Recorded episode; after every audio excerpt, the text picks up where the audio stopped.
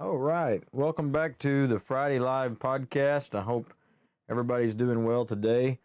I've got my coffee and we are ready to dig in. You'll notice Alright. I am Back to the I am all alone today and uh, Tim's uh, doing some work today and so I'll be flying solo. Good to have you back with us on our Friday Live. If you're out there and you're watching, um, go ahead and give us a thumbs up, like. If you're on YouTube, be sure to uh, like the page, uh, subscribe. That's the word I'm looking for. Um, and let us know you're out there in the comments. Um, we really like to to know uh, who's out there, who's watching or listening. I'll try to keep uh, track of uh, if you've got comments or questions, and try to give you a shout out and let you know um, that we notice. Before we jump in, we're going to be in Romans 6. If you got a Bible handy and you want to follow along, um, do that. Grab that right now, Romans 6. Uh, before we get into that uh, and start talking about Romans 6, um, hello, Lauren. Nice to have you with us. Um, I wanted to just take a, a moment, pause, and remind us all to, to really be in prayer. We need to be in a season of prayer right now.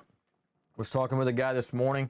Um, there's a lot going on. I mean, COVID 19 is surging, and uh, the Delta variant, whatever you call it, and people are just being are really sick. Uh, we've got some folks in our church that are really sick um, that we've been praying for this morning.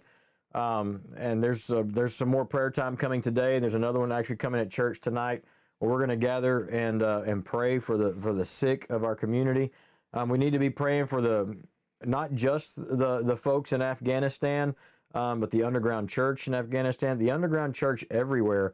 Um, we've got some ministry partners um, that have a window into that world and into what's going on in the underground church. A couple actually, uh, like some missionaries that we we know and it, it's a very real thing. Um, the freedom to worship and the freedom of religion that we experience here in the uh, uh, United States of America um, is not the norm, and so we need to be remembering, you know, those out there that are struggling, um, and and to do that in prayer. Um, we're we're gonna we're gonna pray here in just a second. If you want to uh, join us in, in in with that uh, here in just a minute, you can you can do that. Um, on the announcement side, got a couple of things that um, I'm trying to monitor all my feeds as well. Um, I just got a notification on my other Facebook feed. I'm trying to monitor that, host the show.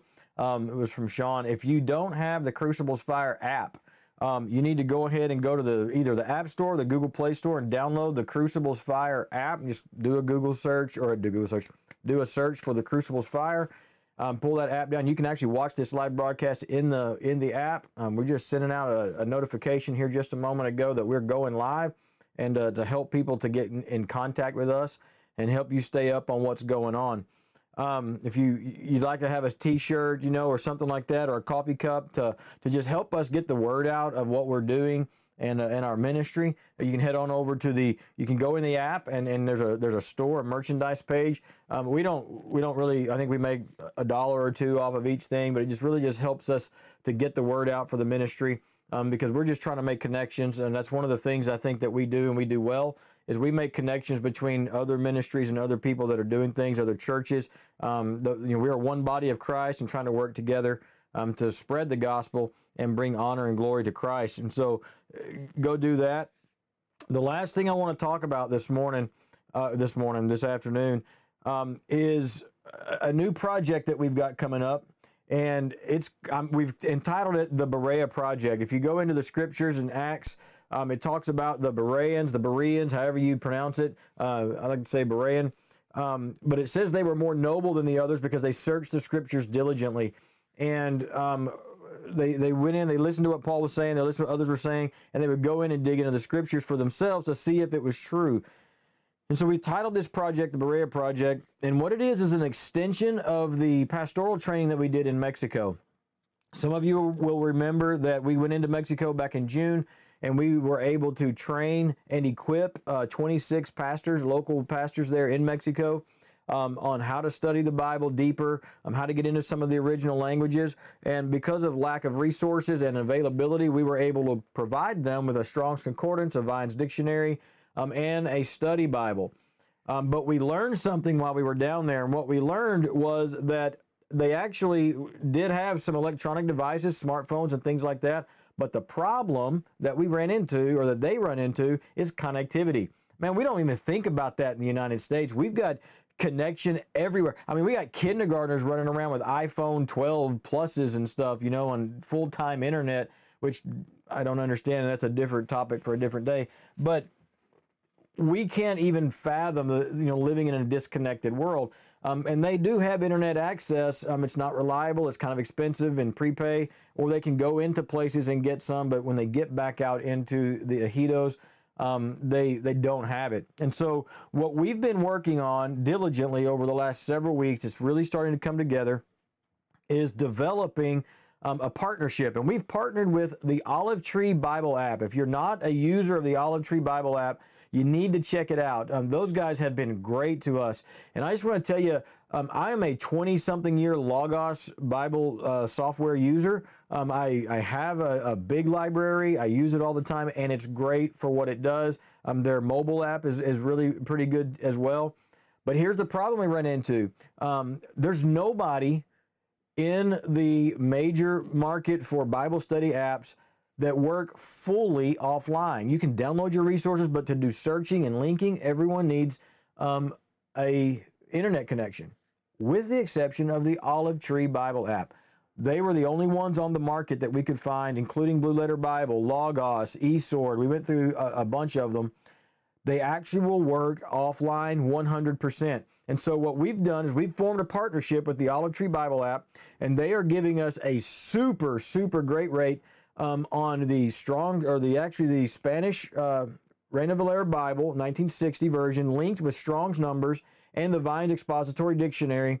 Um, and we've reduced our cost of these materials from about 120 to 130 dollars per pastor to around 40 dollars per pastor and uh, i mean that's a third and so, and not only that, but we've been able, we will be able to to distribute them digitally without going down into Mexico, without uh, you know messing with the cartel. Though we will plan to do that some in the future as well. We'll be able to exponentially um, send these things out and equip. We're also simultaneously working on developing a content delivery system for the Crucibles Fire. And what I mean by that is it will also be an app it may or may not take the place of the one that's out on the marketplace right now, but it will have a lot of those same functionalities.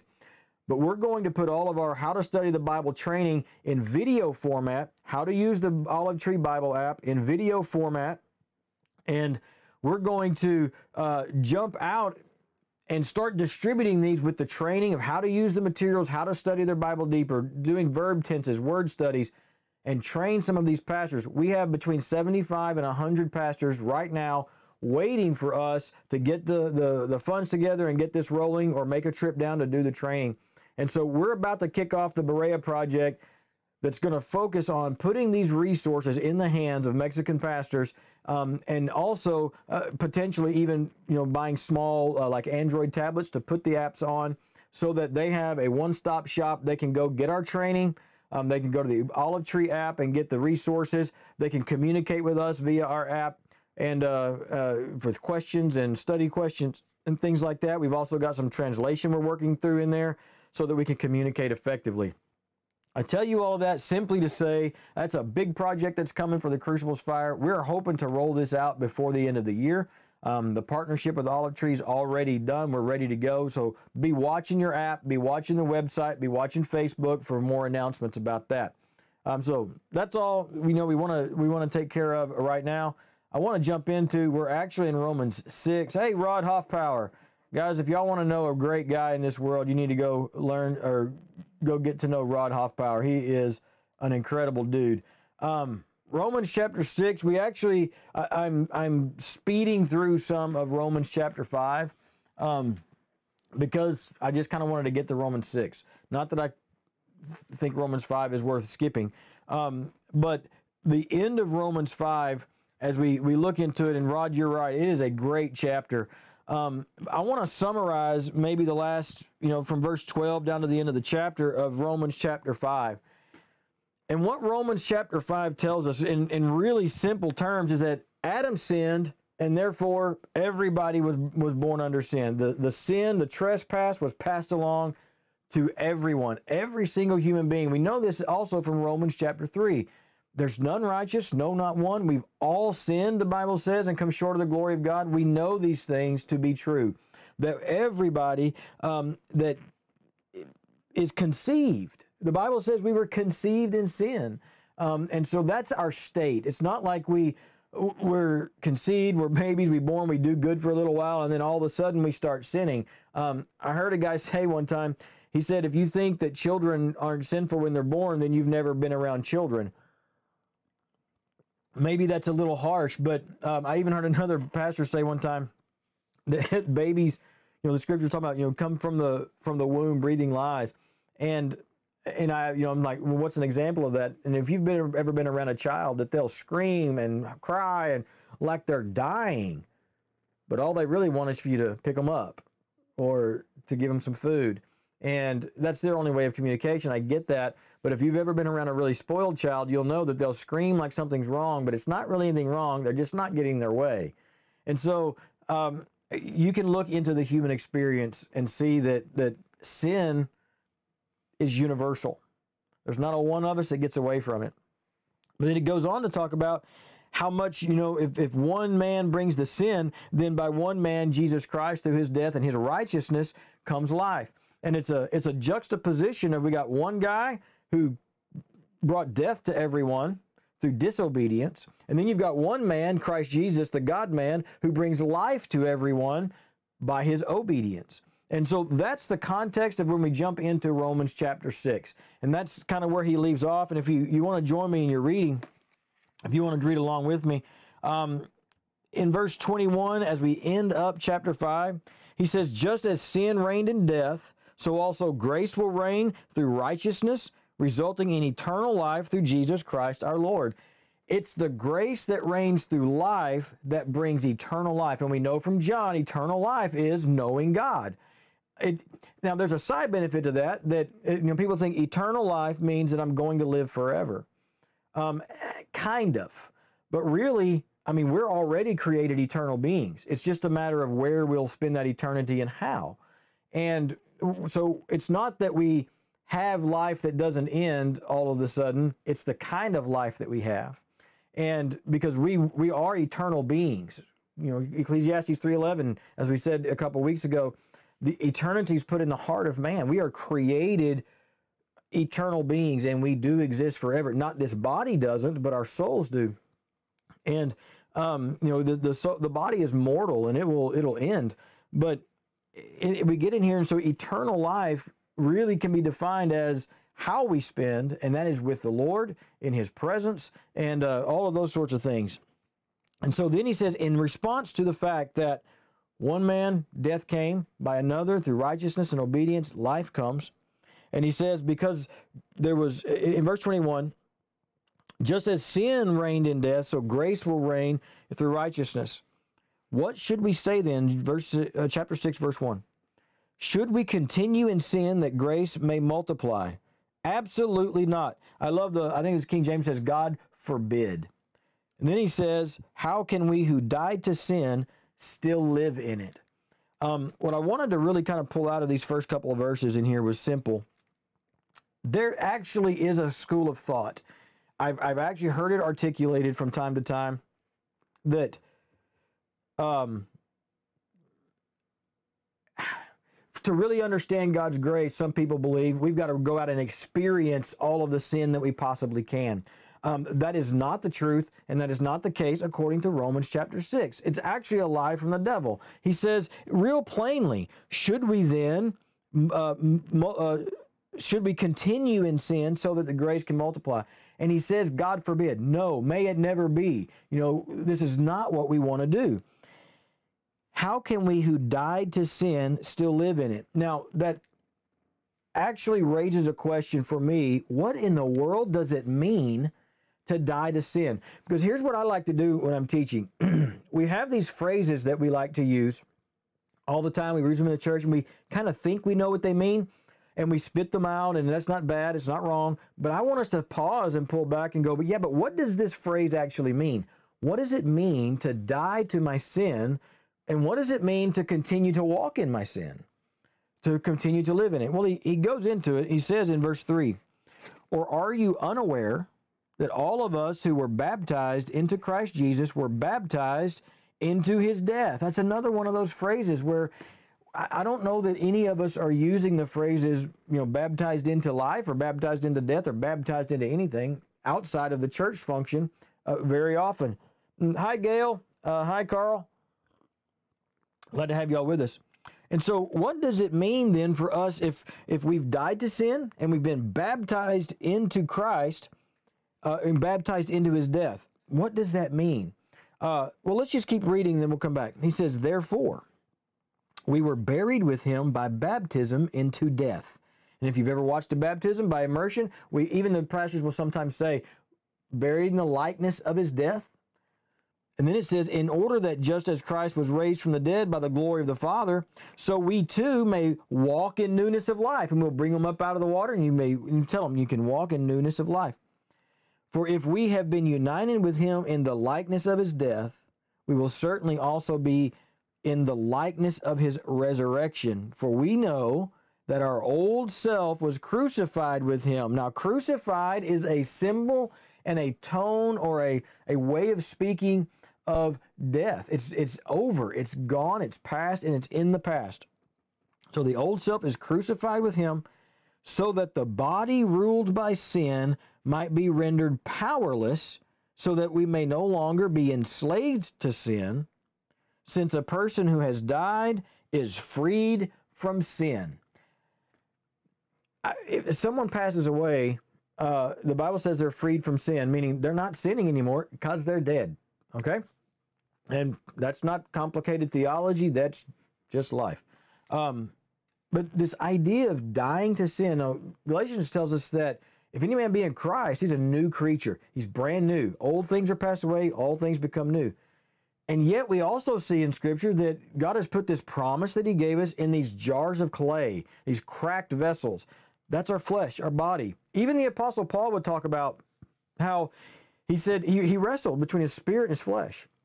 He says, The things I don't want to do, I find myself doing. The things I do want to do, I find myself not doing. And it's this constant battle of the flesh and the spirit back and forth. And he would say things like, Oh, deliver me. Who will deliver me from the body of this death? uh, the body being in death. But he says in, in Romans chapter 6 that we've died to sin, meaning that when Jesus recreates us through the power of the Holy Spirit, through the regenerating power of the Holy Spirit, he takes a person that was dead in soul, not just in body. Because see, there's there's fleshly death and then there's spiritual death. And before Christ, we are dead in both. We walk and we live and we breathe and we do and we think, but spiritually we're dead. Unable, Romans 3 would tell us, uh, to seek after God, unable to pursue righteousness. And then, so when the Holy Spirit of God regenerates us, there's a power that's endued upon us, according to Acts chapter 1, that comes from the Holy Spirit and that empowers us to do things, to live and to work and to walk in the Spirit. And so what we do then, it's by God's decree, our flesh, the sin, no longer. Look at the text. He says uh, it no longer. Uh, which which verse was it in? Uh, verse six. The body ruled by sin might be rendered powerless, so we no longer uh, be enslaved to sin. I've heard people say, "Well, I want to do good, but I just can't. It's just not in me. It's not. I'm not wired that way." Um, I hear this a lot of time, or see it on on you know social media. People will say, "Hey, this is just the way I am, and you can like it, or you can you know leave it, whatever, and uh, you can take it or not take it." And I understand being wired a certain way, but I reject the idea that just because we're wired a certain way doesn't mean that we can reject the way that we're wired. I mean, I am wired as a redheaded hothead with a temper, but that doesn't mean that I am biblically allowed to just lose my temper because that's the way I'm wired. It could even be argued that I can't control it because I am built that way in my DNA, but that's not what this text says. This text says that if, let's put it in context, if losing my temper is sinful and being sinfully angry, then the scriptures say I don't have to be enslaved to that anymore because I'm dead to that. I'm alive in Christ, dead to the sin, and therefore I'm no longer enslaved by that. I guess in short, what I'd like to really hit home today is, is really simple that as believers in Christ, you and I have the ability to live our lives under the umbrella of God's imp- Jesus imputed righteousness, meaning, meaning his righteousness is laid over us. We can walk in and under that and we actually can pursue holiness. We actually can pursue righteousness. We don't need to pursue sin so that we can experience grace. It's grace just to be imputed the righteousness in the first place. But this text even says goes beyond that. It says you were baptized with him in his death, meaning your flesh is as good as dead. It has no power. Sin has no power. Your body has no power except that which we give it. Now that's the thing. He allows us to keep and maintain the, uh, the, the ability. That's the word I'm looking for. The ability uh, to give ourselves uh, over as tools. Um, where does that say? Um, go to verse 12 in chapter 6. He says, Therefore, do not let sin reign in your mortal body, so that you obey its desires. Now, it's also very important to note a lot of people believe that, um, you know, temptation for sin always comes from the outside. Now, the trap to sin, the temptation to some degree may come out from the outside, but James will tell us that the appeal that the, that the temptation has actually comes out of the desires of our own heart. And so, if we want to really battle the sin that's in our flesh, guys, we've got to deal with the, the sin that's in our own heart first because that's what bubbles up and comes out and comes out in sin. We yield to the temptation, it leads to destruction. But this text in, in chapter 6 of Romans says, Don't let the sin reign in your mortal body. That's a command. And that means that's something we can obey. That means we don't go where we used to go necessarily. That means we don't do what we used to do necessarily. We don't necessarily hang out with the people we used to hang out. And it's not about shunning them, it's about protecting this weak flesh that I have. It's about not seeing and watching and taking in things into our mind that are not edifying to Christ. It, it's about all those things because we want to put to death, the Bible says, um, that we want to put to death those things that tempt us out of our own desires to sin and destru- to destruction. He says, so that you obey its desires, and says, do not offer any parts of it meaning your body, to sin as weapons for unrighteousness. Do you understand that the enemy is out there and the weapons that he has against us are often weapons that we give him? Because we've yielded the members of our body uh, to sin and unrighteousness, and then he turns it right against us. So, what do we do instead? He says, But as those who are alive from the dead, offer yourselves to God, and all the parts of yourselves as weapons for righteousness. For sin will not rule over you because you are not under the law, but under grace. When I get into this text and I see, hey, Derek, how are you? I'm glad you needed, I'm glad this is speaking to you. Join, Thank you for joining us. If we allow it in our flesh, sin can be very powerful.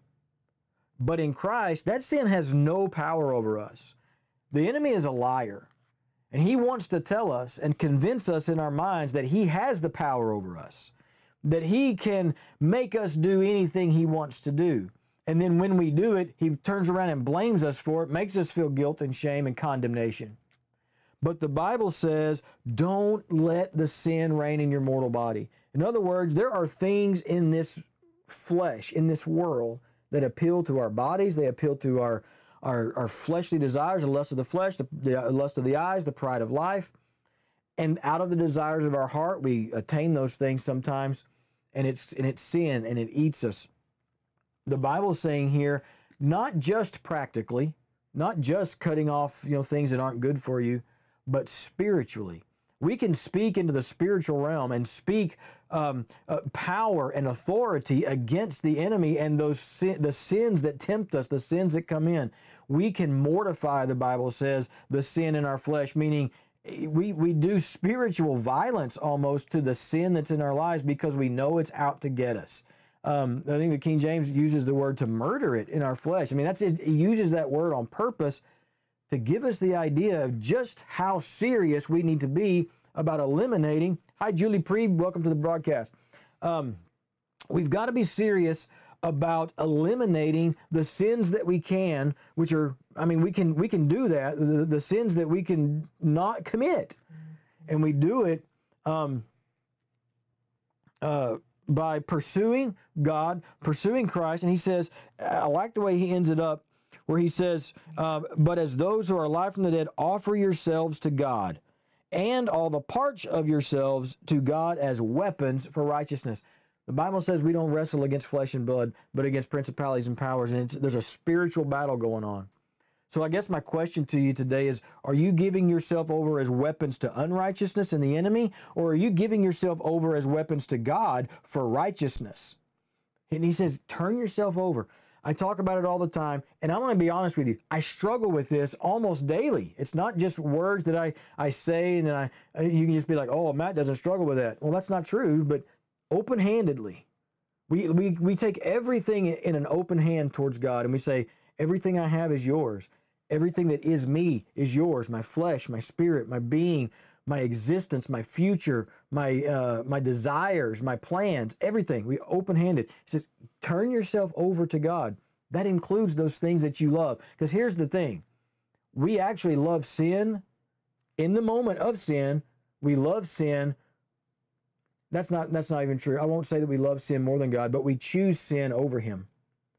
In that moment, some people say it like this, we want what we want now more than what we want most. And that's so true for sin.